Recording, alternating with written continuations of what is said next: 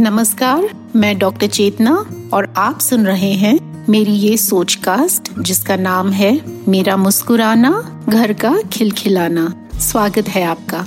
क्योंकि आप ज़रूर इस बात से सहमत होंगे कि जब घर की महिलाएँ मुस्कुराती हैं, सेहतमंद रहती हैं और खुश रहती हैं, तभी जाकर पूरा घर खिलखिला उठता है। और ये बात तभी हो सकती है जब घर की महिलाएँ अपने परिवार और बच्चों के साथ साथ अपनी और अपने सेहत की देखरेख सही ढंग से करें। तो आइए सेहत को लेकर कुछ छोटी मोटी जानकारी बटोर लें। नमस्कार, मैं डॉक्टर चेतना और आप सुन रहे हैं मेरी ये सोच कास्ट जिसका नाम है मेरा मुस्कुराना, घर का खिलखिलाना। स्वागत है आपका। आज हम बात करते हैं ऑस्टियोपोरोसिस के बारे में। ये मेडिकल कंडीशन एक है जो हड्डियों की प्रॉब्लम से जुड़ी है और ये महिलाओं में ज़्यादातर देखी जाती है। तो पहले तो हम इसका मतलब जान ले। ऑस्टियोपोरोसिस हम तब कहते हैं जब बोन्स या तो बॉडी की जो हड्डियाँ हैं वो बहुत ही कमज़ोर हो जाती हैं। और ये हड्डियाँ जब इतनी कमज़ोर हो जाती है कि आम तौर से फ्रैक्चर्स होना शुरू हो जाए।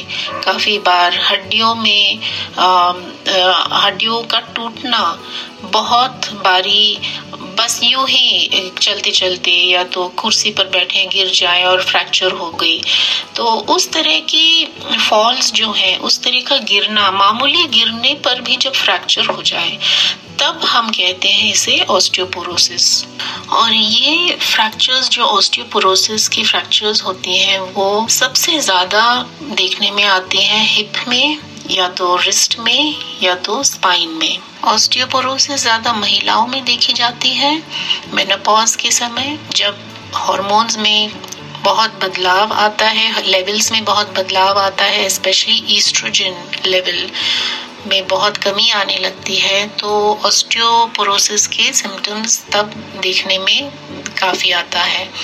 और ऐसा नहीं है कि पुरुषों में नहीं होता ऑस्टियोपोरोसिस सिनाइल ऑस्टियोपोरोसिस उसे कहते हैं बट वो तो खैर अलग बात है। ऑस्टियोपोरोसिस होने के दूसरे कारण ये है, जैसे अल्कोहलिज्म या तो एक्सेसिव स्मोकिंग और स्टेरॉइड अब्यूज तो चलिए अब देखते हैं कि सिम्टम्स क्या होते हैं ऑस्टियोपोरोसिस की। कब पता चलता है कि ऑस्टियोपोरोसिस की प्रॉब्लम हो गई है बॉडी में? तो ज़ाहिर है अगर फ्रैक्चर्स होना ज़्यादा शुरू हो जाए बॉडी में तो जैसे मैंने आपको पहले बताया था कि आसानी से हड्डियों का टूटना बहुत आसानी से फ्रैक्चर आना, वो सबसे पहला इंडिकेशन होता है ऑस्टियोपोरोसिस का। और एक और खास बात है कि अगर बॉडी स्टेज पर आ जाती है कि इतनी आसानी से फ्रैक्चर्स होना शुरू हो जाए तो ऑलरेडी ऑस्टियोपोरोसिस काफ़ी हद तक पहुँच गई है। कॉम्प्लिकेशंस उसके बॉडी में ऑलरेडी आने शुरू हो गए हैं। और मैंने ऑलरेडी आपको बताया है कि सबसे ज़्यादा फ्रैक्चर्स हो जाते हैं हिप्स में, या तो कलाइयों में रिस्ट में, और रीढ़ की हड्डियों पर। तो सबसे ज़्यादा फ्रैक्चर्स इन इन एरियाज़ में आती हैं। रीढ़ की हड्डियाँ या तो स्पाइन में जब फ्रैक्चर्स आती हैं और हिप में भी, दोनों, इन दोनों एरियाज़ के फ्रैक्चर्स बहुत ही सीरियस होते हैं। दोनों ही फ्रैक्चर्स में आगे चल के काफ़ी बॉडी में कॉम्प्रोमाइज सिचुएशन आ जाती है, जैसे हाइट की कमी हो जाती है या तो पॉस्चर में बदलाव आता है और चलने का जो स्टाइल चलने का ढंग बदल जाता है गेट हम जिसे कहते हैं।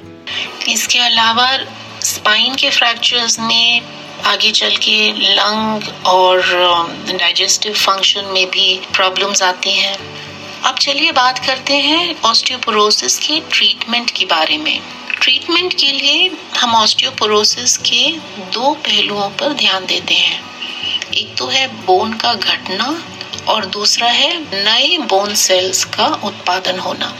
यानी कि पहला है बोन डिप्लीशन और दूसरा है बोन रिप्लेनिशमेंट तो पहली लाइन या फ़र्स्ट लाइन ऑफ़ ट्रीटमेंट जो ऑस्टियोपोरोसिस में होती है, वो होती है टू प्रिवेंट बोन लॉस और ये मेडिकेशंस जो होती हैं बाइफॉस्फोनेट्स इससे जो बोन का घटना, वो कम किया जा सकता है। सेकेंड लाइन ऑफ़ ट्रीटमेंट में टेरीपैराटाइड मेडिसिन के यूज़ होते हैं।